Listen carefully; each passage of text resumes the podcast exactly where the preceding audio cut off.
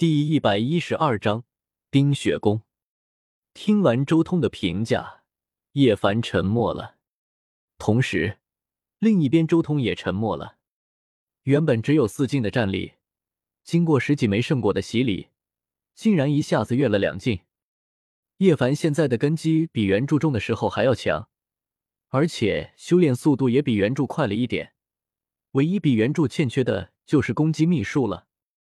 周通心中默默的说道：“但是周通很明白，攻击秘术这算得上是较为容易获得的东西了。且不说东荒之中有那么多秘术都是公开的，随便找一个小门小派就能学会。光是叶凡和荒古禁地的关系，恐怕就能学会六道轮回拳了。你刚刚突破，还是找个地方好好稳固一下修为比较好。”周通看向叶凡，带着一丝笑意。接下来你想要单独行动，还是和我一起走？周通，你还知道哪里有什么好东西吗？屠飞反应超快，他一下子就反应过来了，立即问道：“我知道一株不死神药的所在之地，有些危险就是了。叶凡，你去不去？”周通淡定的看着叶凡，他懒得看屠飞，这屠飞明摆着就是想跟在身边贪点好处。不过周通也懒得理他，叶凡在边上不太好说什么。叶凡愿意带着他，就带着他呗，反正自己没啥损失，一些无所谓的小便宜，让他占点也没事。不死神药是哪一株？土匪惊了，顿时看向周通。真龙神药。周通淡淡的说道：“去去，当然要去。”叶凡的眼睛也亮了起来。他之前只知道不死神药有着令人多活一世的手段，但是真正和周通接触，近距离的感受到那株菩提树的玄妙力量之后，叶凡就知道，不死神药可不仅仅只是一株药而已，时常带在身边，肯定还会有不同寻常的效果。那就走吧。周通笑着拿出了一个玄玉台。横渡虚空，很快，三人再加上一个小囡囡，就从南域重新回到了北域之中。周通，真龙神药在什么地方？屠飞好奇的问道。冰雪宫。周通缓缓的说出了这个名字。什么？冰雪宫之中竟然有真龙神药？屠飞惊了。冰雪宫是什么？叶凡向屠飞请教。屠飞当即把冰雪宫的事情大致说了一遍。冰雪宫为北域大教，传承久远，超过万载，实力仅在圣地之下。传说他们的开派祖师并不是人类，而是一指血缘，功残造化，在万载前可抗衡诸圣地。一行人继续横渡虚空，很快就来到了冰雪宫的范围之中。这片地域海拔极高，超过八千米。纵然是夏季，也是冰天雪地，寒风呼啸，亘古常如此。昔年最为黑暗的动乱年代，这里曾经发生过惊天动地的大战。本是一个圣地的净土，结果彻底覆灭了。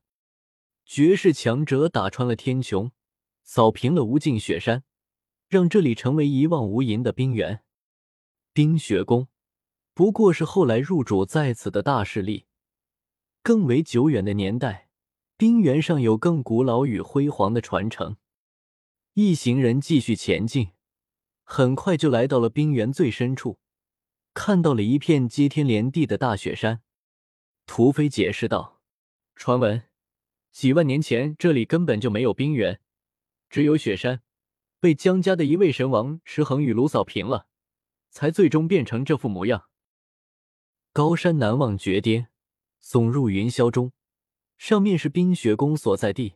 每座大雪山上都有宏伟的冰宫，那便是冰雪宫的范围。不过，真龙神药真的在冰雪宫之中吗？屠飞看向周通，怎么可能？冰雪宫只是表面上的，这里真正有一处可怕的地方在地下。周通轻声说道。这里是一处无上龙脉，乃是真龙涅槃之势，地下绝对有绝世神源，真龙神药就在地下。你们几个跟着我走。周通一边说着，一边使用元术寻龙点穴，寻找地下龙脉的入口。一行人很快就绕到了大雪山的后山，看到了一大群雪猿在山间嬉戏。传说可能是真的，冰雪宫真的是一只雪猿开创出来的。看到这群雪猿之后，屠飞当即说道：“管那么多传说干嘛？我们只要不死神药。”周通瞥了眼屠飞，找到了一处山洞，那里有龙气冒出，入口应该就是这里了。周通说着，直接向山洞中走去。山洞内非常的空旷与干燥，有一些石盆与石碗，此外还有石床等。洞府面积广阔，直通山腹深处，很洁净，没有什么异味。这里不会是那些雪猿的住处吧？屠飞有些迟疑。别管了，我们走别的路进去。周通说着，直接出手，破开了一道冰道，闪身进去。叶凡、屠飞、小囡囡也紧随其后，但是仅仅只是走了十几米的距离。一行人顿时停了下来，因为地下有阵纹，地层深处的一切被彻底封住了，根本打不开，牢固无比。周通，要看你的了。叶凡看向了周通，这里的阵纹很可怕，恐怕需要一天的时间才能破解，你们耐心等着。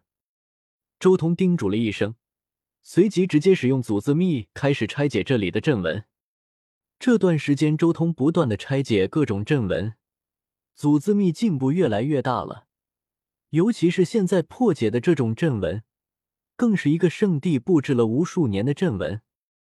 拆解这些阵文对周通而言，乃是一种难以想象的进步。一天时间，周通终于在这些阵纹之中开辟出了一条道路，一行人才深入地层深处，坠落进一个浩大的大地宫中。早就有人看出了地下的龙脉，所以将之封印起来。屠飞很严肃。此刻显露在众人眼前的是一片宏大的工程。当初建立的时候，肯定动用了无穷无尽的人力物力，一眼看不到头。宏伟的地宫透发出古旧，像是披着一层尘埃，石狮、石殿等一切都充满了岁月的痕迹。但地下并不暗淡，有少量奇异的石头闪烁光滑，可以清晰的看到这一切。此外，这地方龙气汹涌，像是一条条河流，在地下冲击，沐浴在当中，让三人都感觉神清气爽。尤其是周通，他身处化龙秘境之中，对于这种龙气更是极其敏感。他有感觉。如果一直处于这种龙气之中，自己在化龙秘境的修行肯定越来越快。跟着我走，尽量安静一点，别弄出什么声音来。周通向叶凡、屠飞以及小楠楠告诫了一声，随即追寻着龙气的源头而走。楠楠，我背你。叶凡首先蹲下来，示意小楠楠爬上来。小楠楠立即扑在叶凡背上。